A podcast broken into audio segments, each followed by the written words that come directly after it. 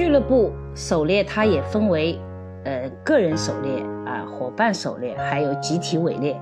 今天呢，我就想趁这个时候啊，跟大家介绍几次我参加的集体围猎的故事，就是亲身经历，呃，非常嗯，对我来说啊，就是很难忘，因为以前人生中从来没有碰到过这样的事情。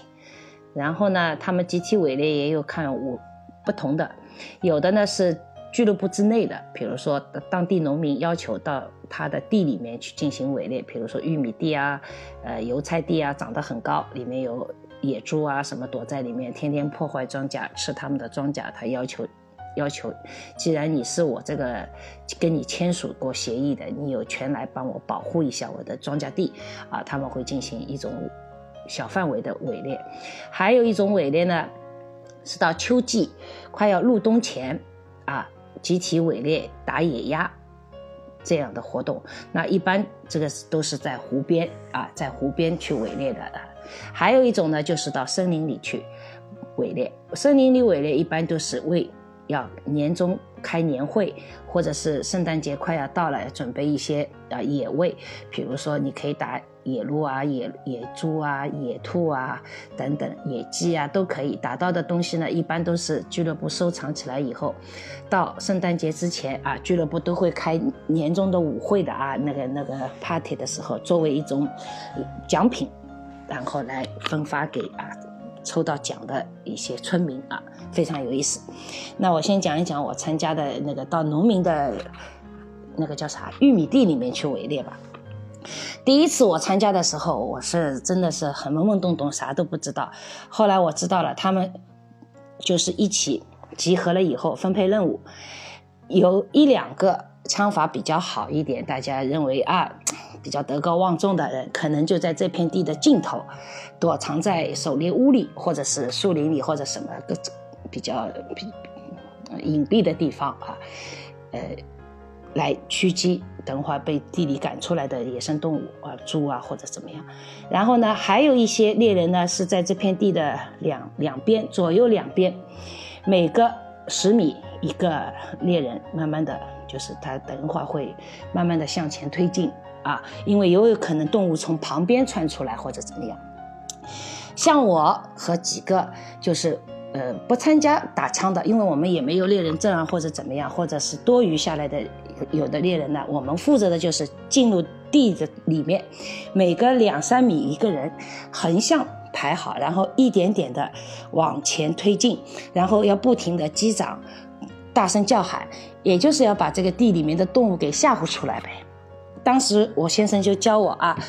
这个其实也是挺危险的，尤其是对我一个城市里长大的人，哎，也不知道里面到底是什么动物，也情况会怎么样的时候，他就很担心我。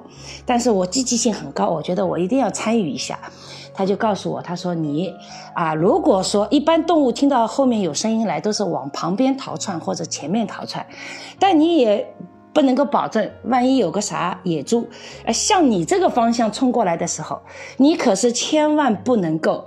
就是侧过身去躲避，因为它如果撞到你的腿的话，你侧身的话，你的重心是不稳的，有可能你的腿就会被撞撞断、撞骨折，你肯定会摔倒。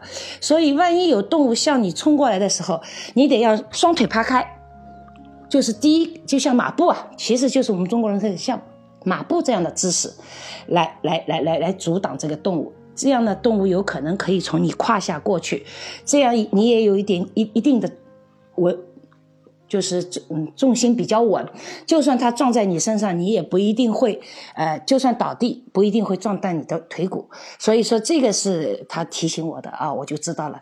如果有野生动物迎面向我冲过来的时候，我是应该趴开腿，对啊，这样站着，啊，而不是侧过身来去躲避。有的人就本能的就是说，哎呦，我侧过身让动物从我旁边呃逃过去吧。但是他如果说是撞到你的腿的话，你的腿基本上是骨折的概率比较。大好，然后我们就进去了，以后就啊呼呼呼哈哈哈的叫，然后就呜噜噜呜噜噜，然后又拍手，然后就是一慢慢慢慢的向前前进吧，就在这个地里面。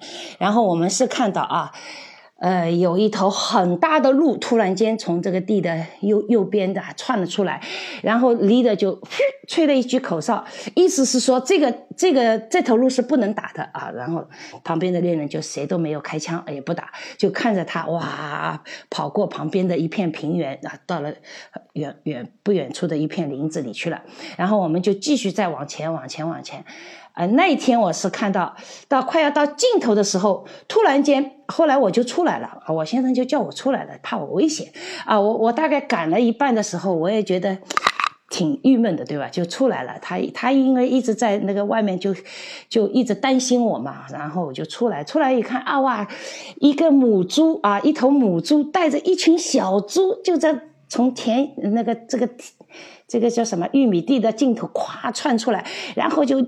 就像动画片里面一样，你啊跑的速度扭扭摆摆，扭扭摆摆，就是往往往往往往对面的森林里跑，然后就听到那边啪啪啪的啊放了几枪，然后我也没看到哪头猪倒下，然后就跑了没影了。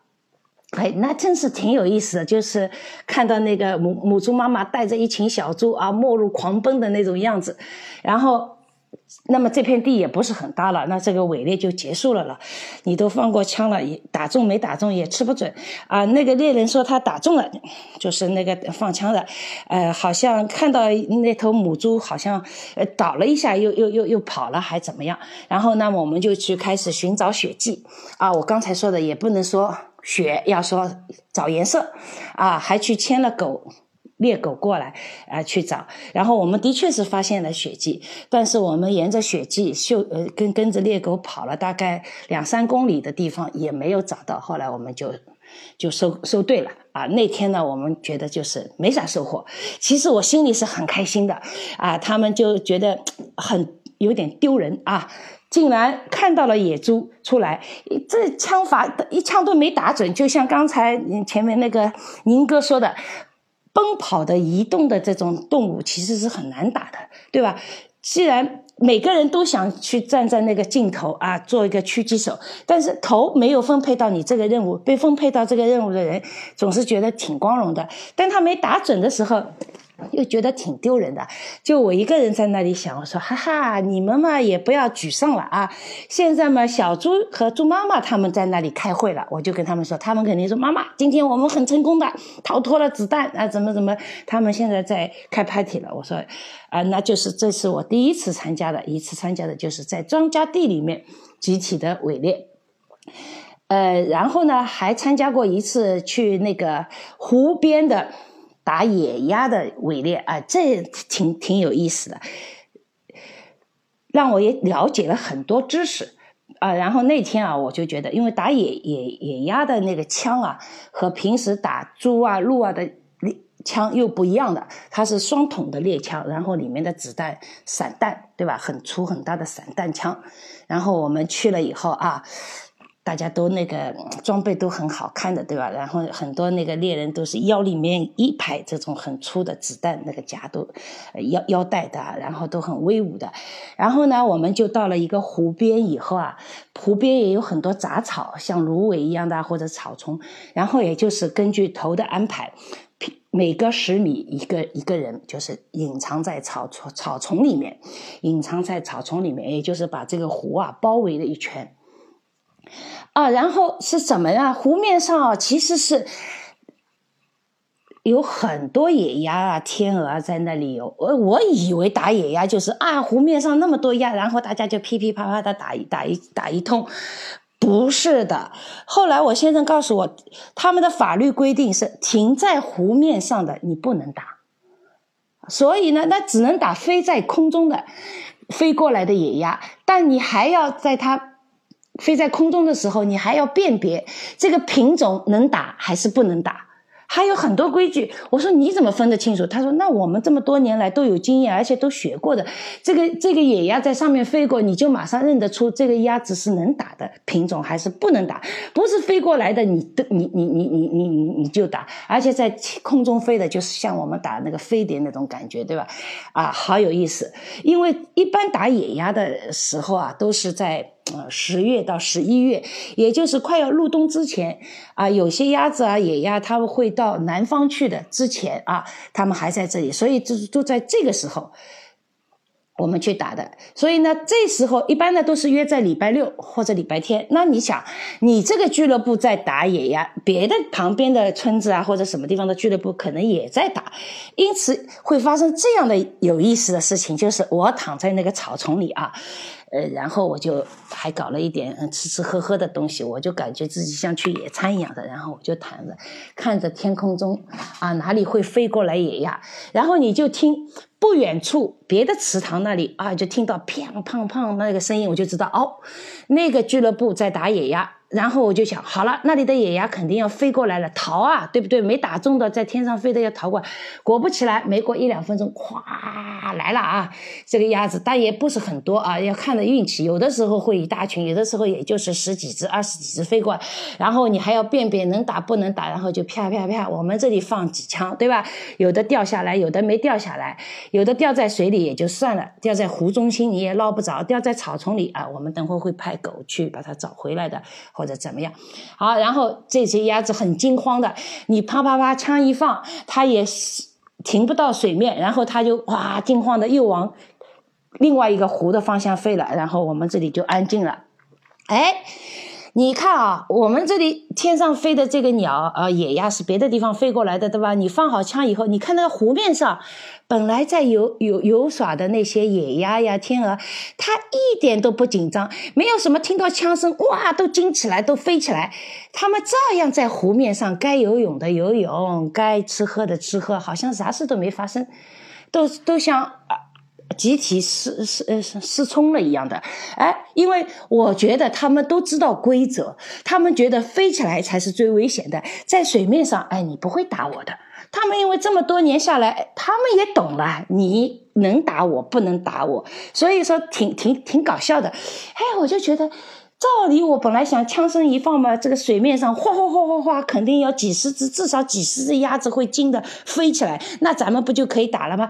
他们纹丝不动，我只岿然不动，淡定的很。啊啊！然后那而且在天上飞来飞去，我就跟我先生说，感情飞来飞去就是那几十只野鸭，哎呀，飞到那边那里啪啪啪，它没别没办法落下来，对吧？在池塘上，然后被惊慌的又往这边飞，这边飞啪啪啪又打它，好好就最后就是飞的累死的了，很有意思啊。然后那天我一般也不会打时间很长，因为一般。很多猎人家里也都是有事，比如说像组织这种活动，比如说下午三四点钟啊，然后打个四五个小时、三四个小时就结束了，然后大家能捡到几只打下来的野鸭，然后很多。捷克的当地猎人都不要这个野鸭子的，为什么？就要么就交给俱乐部去处理，要么有的人说不想要，太麻烦，因为又要褪毛了，又要开膛破肚啊，还有你散弹打的，有的时候里面可能还有一些，对吧？沙子啊什么的，挺麻烦的。然后这个东西他们觉得料理起来也挺烦的，又没多少肉。老外你就知道又不不爱啃骨头，所以说他们就是纯粹是为了，啊，因为俱乐部的号召啊出来，出来就是打一下，所以他对他们来说这个野味要不要真的？也不是很那个的，对吧？只是只是练练枪法或者怎么样啊？有有有几次他们都说，呃，我我我先生说我太太他们很喜欢料理这种野野野鸭呀、野鸡啊，他很会做的。很多人就歘一下子都把他们打到的野鸭往我手里送，要不要？哦，我说我不要，我只要两三只就够了，我要那么多干嘛啊？对吧？我也不需要。所以说他们有的有有的，然后呢，就是说要快到年终的时候，他们会把打下来的。就是你只要不要进水，在阴凉处、寒冷的阴凉处把它就是储存着，它可以放一个月都没问题。真的不骗你，你不要开膛破肚，也不要去啊拔毛，你就把它像我们说风干风干的那种鸡一样的，可以可以放好久，没问题。所以说他们就是这个是打野鸭，哎，我觉得挺有意思。我觉得最有意思的就是那些鸭子都知道规则，反正停在湖面上就没啥事，飞起来就命有可能不保。啊，这个是打野鸭。还有一次，我们参加的是到森林里去，森林里去集体狩猎，那就是比较累的，因为不是像田呃田田里呃田野里面啊，就这么一块地，对吧？因为很多农民也不过就是几十亩或者一。这这些地，你你赶一下，能打着就打着，打不着就无所谓，反正我我我就是来帮助过你啦，啊，完成过这个任务啦。但是到森林里去集体狩猎，那可以打的东西就多了，有野鸡啊、野兔啊，包括狐狸啊，哎，包括那个野鹿啊、野猪啊。一般这样的狩猎都是为了年终俱乐部。啊，开圣诞 party 的时候，那些新年舞会的时候做准备，那也是这样。有一部分人在，比如说这片林子大概是多少范围，他们心里都有数，很熟悉的。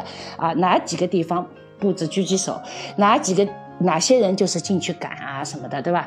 然后就也是通过这样的一一种方式去。然后呢，呃，前面张静姐姐也说到过的，狐狸是很难打的，所以打到狐狸就是今天的王。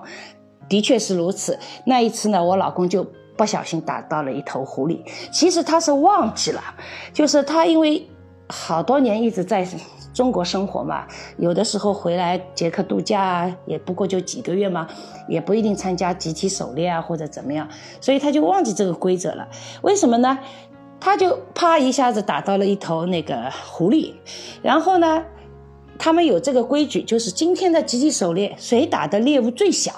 就啊，谁打到狐狸就是 king 啊，今天的王就是啊。狩猎之王，然后狩猎之王并不是说给你什么奖品，而是你得今天晚上，然后他们打完猎的这帮这帮都是男人嘛，接下去该干啥呢？不就是就酒吧嘛？大家一起，他们有俱乐部专门有有有经常在一起聚的一个固定的酒吧，对吧？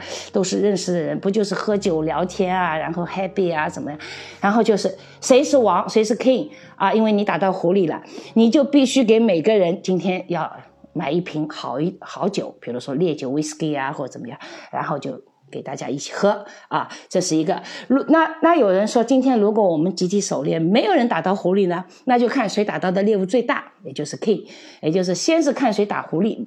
他说我就忘记了，哎，他倒不是说小气抠门，他说我根本也没想这个事，我就看到那个狐狸，我就我就也没看到别的东西，他就啪一下子一枪，哎。平时枪法不怎么好的，这次枪法特别好，然后就，然后人家说啊，你打到狐狸了，你今天是 king，他突然间才想起来，哦，这个对对对，有这个规则他都忘了，对吧？因为他已经蛮长时间没有很认真的去参加一些集体狩猎了。然后呢，除了自己俱乐部号召啊，自己俱乐部的会员参加集体狩猎以以外，你还可以参加其他俱乐部。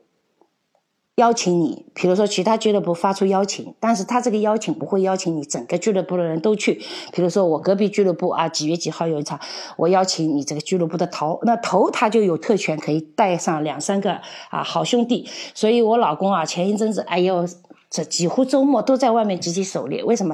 哎，一会儿去这个俱乐部，一会儿去那个俱乐部，一会儿去，然后你到别的俱乐部去打猎的话，一般是。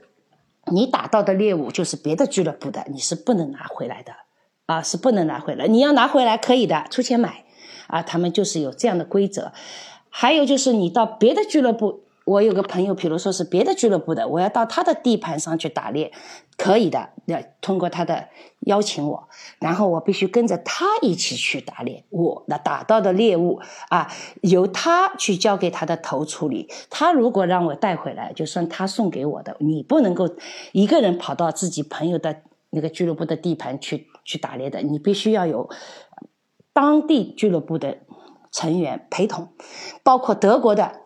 有打猎证的，呃，朋友，你可以过来，因为德国打猎相对有可能比我们捷克难度稍微大一点，因为他们私人的领地比较多吧。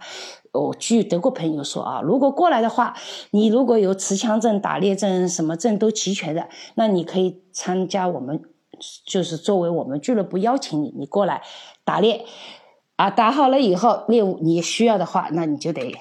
按照我们头说什么价钱，你要你就买回去，不要你就留下，啊，是这样一个情况。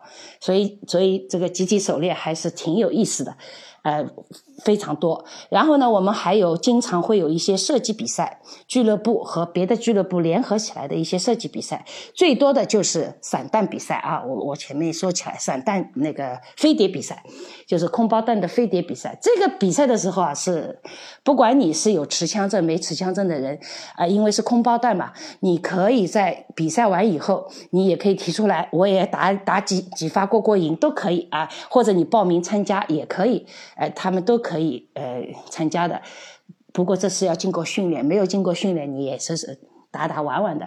呃，我我我，他们每年从什么六月份、七月份，哎，有一次我看到那个画面真美啊！有一次我开车去我们家那个度假屋的时候，哎呦，我就看到那边好像森林里外面看到有黄油油一片金灿灿的油菜油菜地，我想哎，我绕过去看一看，拍几张照，没想到我。我绕进这个林子里以后，因为这片油菜地在那那旁边的一片深的树林子的外面，然后我就开进去了以后，我发现有好多好多车停在那里，我就觉得嗯那里肯定有什么活动啊，然后我就我我就开进去啊，我就下了车一看，哇，这林子的尽头，也就是出来以后就是一片金灿灿的油菜地，那里是一个俱乐部正好在举办这个打飞碟的比赛。哇塞，你想想这个画面啊，很多也不能说很多吧，几十个男人穿着猎装，对吧？就是绿颜色的，戴着这个帽子，然后身上都是子弹，呃，腰腰间都别着一串子弹，就是啊，然后就是对着一片金灿灿的油菜地，后面是绿油油的森林，在那里射击比赛，嗯，这个画面也是挺美的，啊。那么这个集体狩猎啊是比较有意思的啊，个人狩猎呢，你就是我我前面跟大家说的，就是你可以找一栋小的狩猎屋，这是必须的，因为你要对自己的安全，对别人的安全，而且一般呢，他们都是选择在傍晚的时候，因为我老公说猎猎呃这个野生动物啊，它大概是每隔三四小时就会要出来吃吃寻找一些食物吃吃的，野猪呢一般都是在。午夜就是十九十点钟，天很黑很黑以后，如果夏天天黑的比较晚的话，那野猪有可能要在半夜才出来啊。然后野猪出来的动静比较大，轰啊轰啊轰啊轰啊。而鹿啊什么的，一般都是在黄昏，但半夜也会出来的。你会看到有很多啊，这个 lights，前面我说的就是那个灯光啊，这森林里有灯光，这个其实就是野生动物的眼睛啊，那个，然后他们。去打猎还要根据今天的月月初是什么时候，就是太月亮是什么月亮啊？是银月还是月月什么弦月啊？或者有没有月亮啊？啊，这些他们也要根据这个，然后分相分力这些他们都要看的。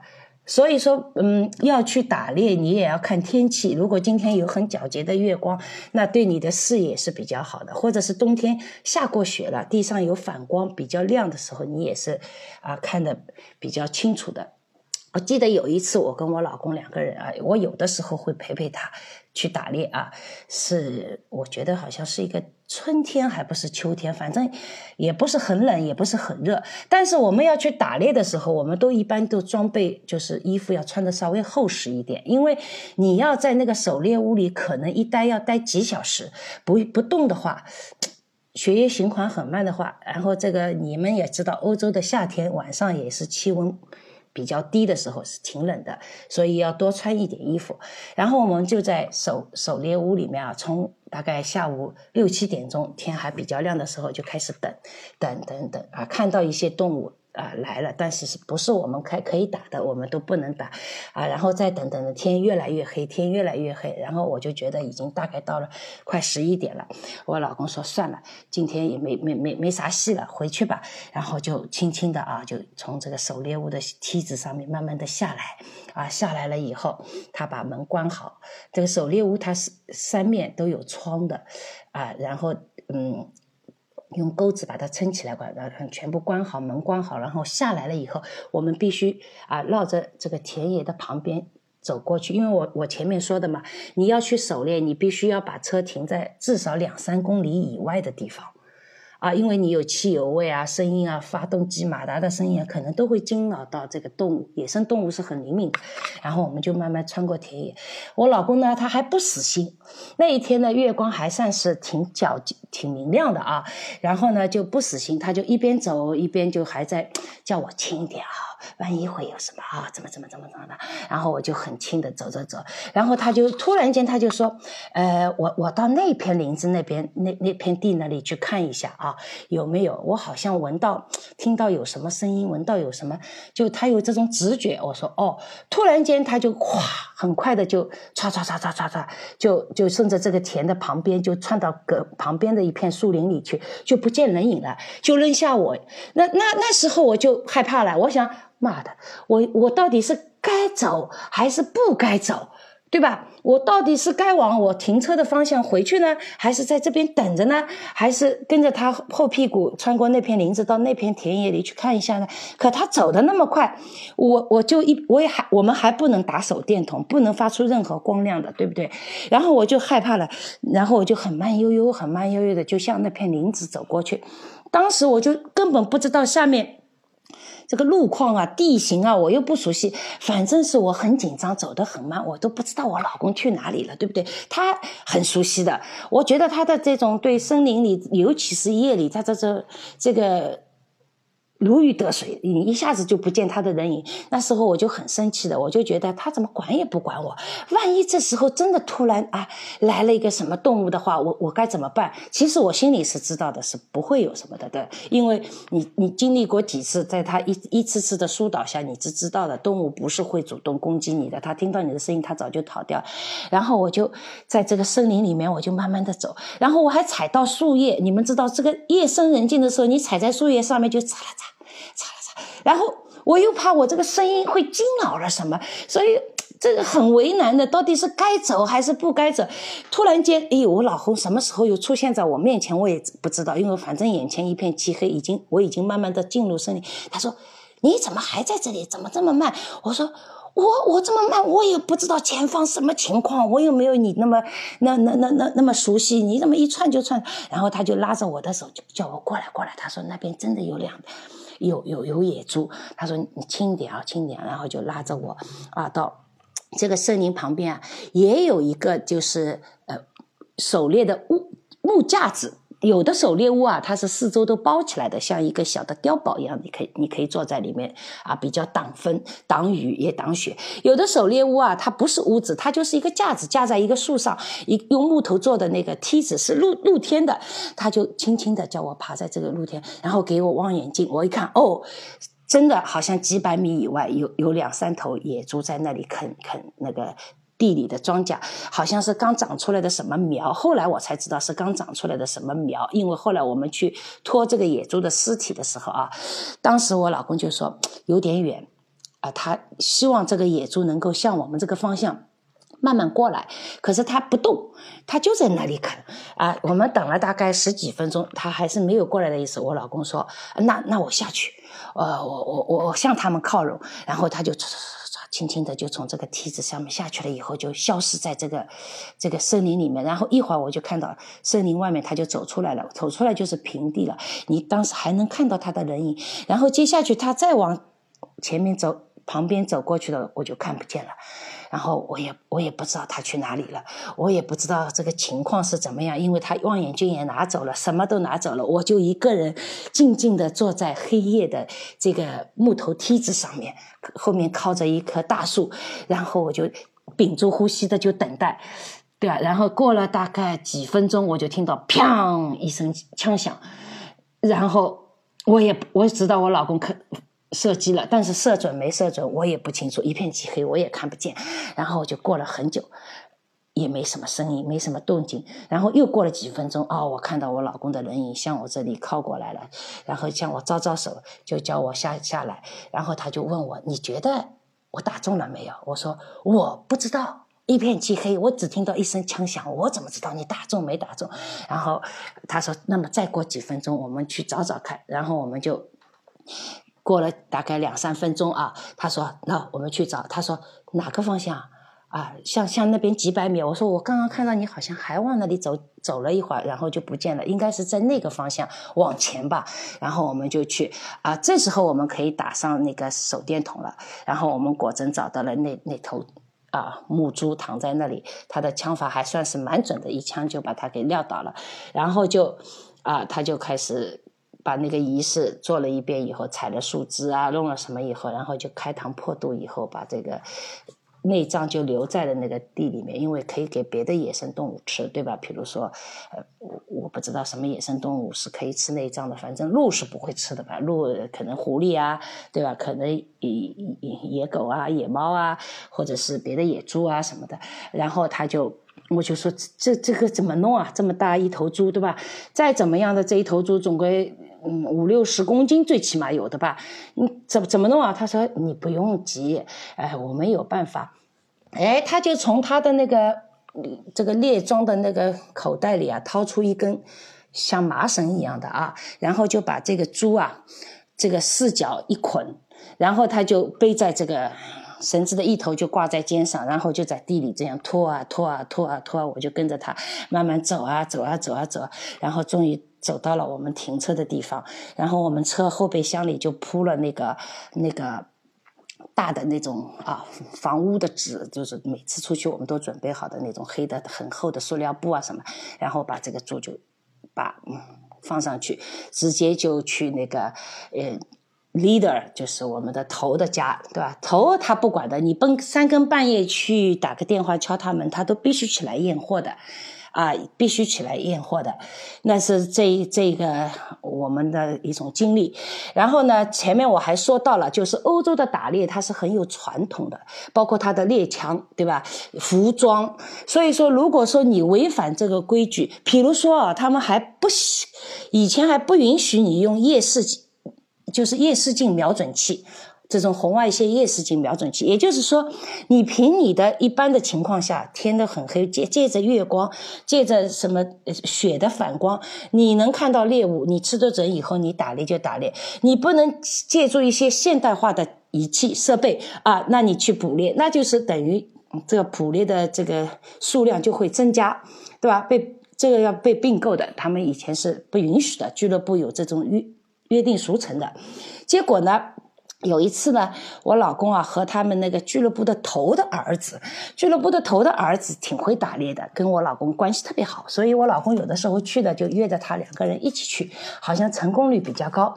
哎，那小伙子啊，不知道哪买来了一一一个那个红外线的那个夜视镜嘛，瞄准器嘛，就是在晚上他都能够看到啊多少动物在那里，否则的话我们一般的啊就是嗯。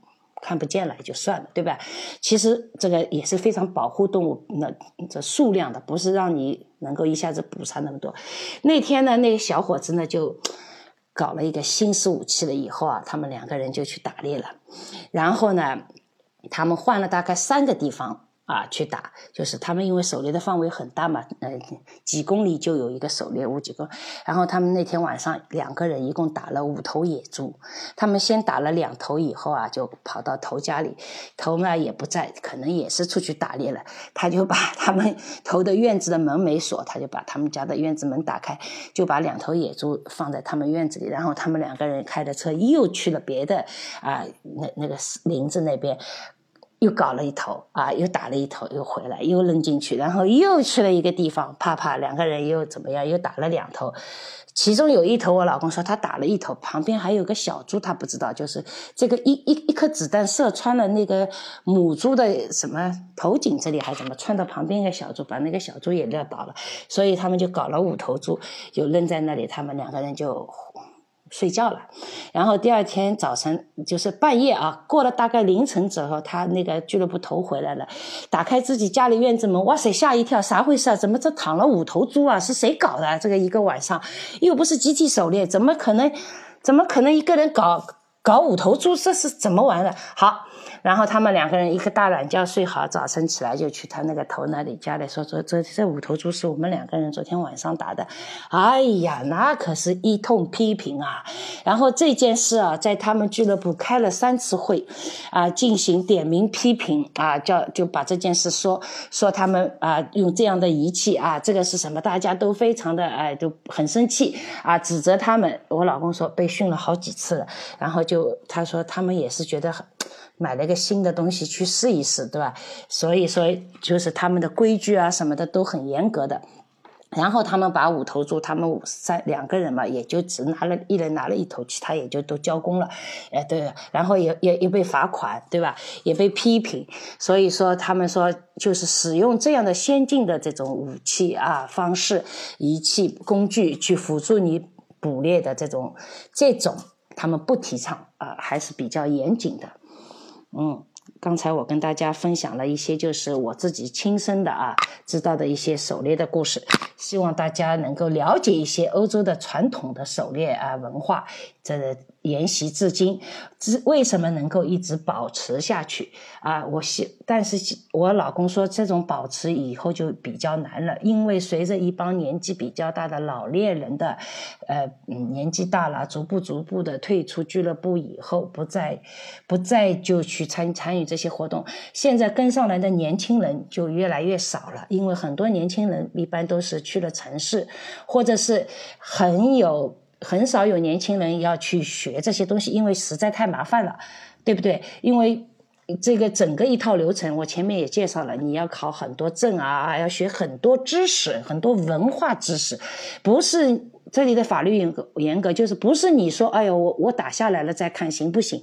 所以说，天上飞过的鸟，地上走过的动物，你都能判断，在这个季节是这个是什么品种的鸟，我能打不能打啊？怎么怎么怎么？哎，他你脑子里这个概念要清清楚楚的，不是说我我打完了以后，我发现我打错了，那有可能偶尔一次可以原谅你啊，你你。经常这样说，我打下来了才发现不对了的话，那你的枪证啊，很多东西就给吊销的。曾经有个朋友，就是晚上在酒吧里喝了两杯啤酒，开着车，他家离酒吧开车就五分钟，也不知道那天晚上怎么一来点一点一一点来钟了，哎，那个小村子里小镇上还有警察，我估计是被人举报的吧，就把他拦下了，啊，一一测他酒驾了嘛。虽然只喝了一两杯啤酒，也不是很多，结果不仅把他的驾照吊销了三年，然后他有枪证，枪证吊销五年，这是他们是非常严厉的。所以说，你拥有枪证、持枪证、狩猎证的人，你决定要是一被别人感觉你是一个非常诚实。值得信任、善良的人，你才可以做这件事情啊！因为我们两个人一起去，都每个人都有枪的。我们出去去打猎的时候，万一一言不合，大家啪啪啪，那就不可以的，对吧？所以说，大家他们说他们俱乐部的朋友就像家庭一样，所有的会员就像家庭成员一样，都像兄弟一样的相互信任。只有在相互信任的基础上，我们才可以共同一起去背着枪啊，去森林里面，有的时候去参加一些活动啊，或者怎么。因为我们彼此建立在信任、高度信任的基础上，而不是啊，你觉得你你会不会伤害我啊，或者怎么样？啊，另外呢，我们在家家拥有枪支的，都必须要有专门的保险柜，尤其是你家里有儿童的话，那是非常严格的。你如果说没有保险柜的话，你是在家里是不可以藏枪支的，因为你家里有儿童。另外，你家里。枪支平时藏放在的保险柜里面。如果说我们要长期外出，家里没人的话，那这个枪你必须寄放到警察局的保险柜的。你不不可以放在家里，就就好好长时间，比如两三天、三四天是没关系。你们一几个月没人，那你这个枪万一被盗了啊，出了事了，一查这个 ID 是你的啊，那你完了。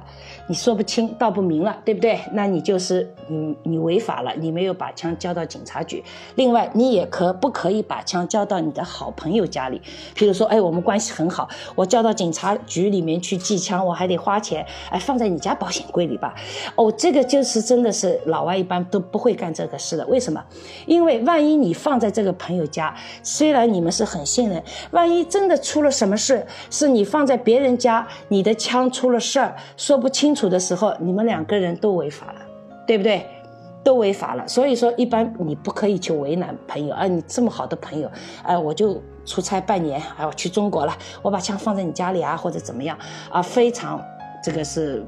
你难，你不能够想为难这个朋友的，因为很难说，万一万一他家进了小偷，偷的是你的枪，在外面出了事情，那这个朋友不是也被你牵连了吗？对吧？所以这些事情我们都不能够做的非常严格的，好吧？我希望我跟大家分享的这些故事，给大家呃觉得挺有意思的啊。原来我们狩猎，很多朋友都说，哎，什么时候我们来了以后啊，叫你老公带我们去打猎啊什么的。第一。如果我老公带你去打猎，也是属于非常私人的关系啊。他带着你去小木屋狩猎，到时候到晚上啊，这个枪你你放还是他放，呃，这个可以。说对不对？但不是那种啊，可以去明目张胆。如果要参加集体狩猎啊，或者怎么样，那必须就是你只能扮演群众那个在那里啊啊这个呃起哄的角色，你是不能够持枪的，因为我们中国人基本上是不拥有持枪持枪证的啊。好的，那么呃，另外呢，我就想，如果有很多朋友就说，可不可以到捷克去打猎啊？那有可能要找私人的。就是狩猎的领地，他还要帮你办当地的很多证件。你不符合这个的话，证件的话，有的是可能是临时的或者怎么样啊，估计也挺复杂的啊。所以具体我也不展开。好，希望大家能够开开心心、安全度过这些特殊时期啊。反正我觉得，人和自然在一起要和睦相处啊。我们。不要觉得自己很伟大，也不要觉得动物很愚蠢，但是我就觉得我们。只不过是自然界的一一种生物而已，所以我觉得，呃，通过很多走出去看、接触不同的事情、不同的人啊，然后我就觉得大自然啊、人啊，其实有很多东西，你就觉得能够想明白的啊，想明白的。所以我希望大家通过这次疫情，有很多事情也可以看得更明白，想得更多，更珍惜今天的生活，更珍惜将来的啊，我们会。会出现的啊，那那些美好的日子，好，谢谢大家。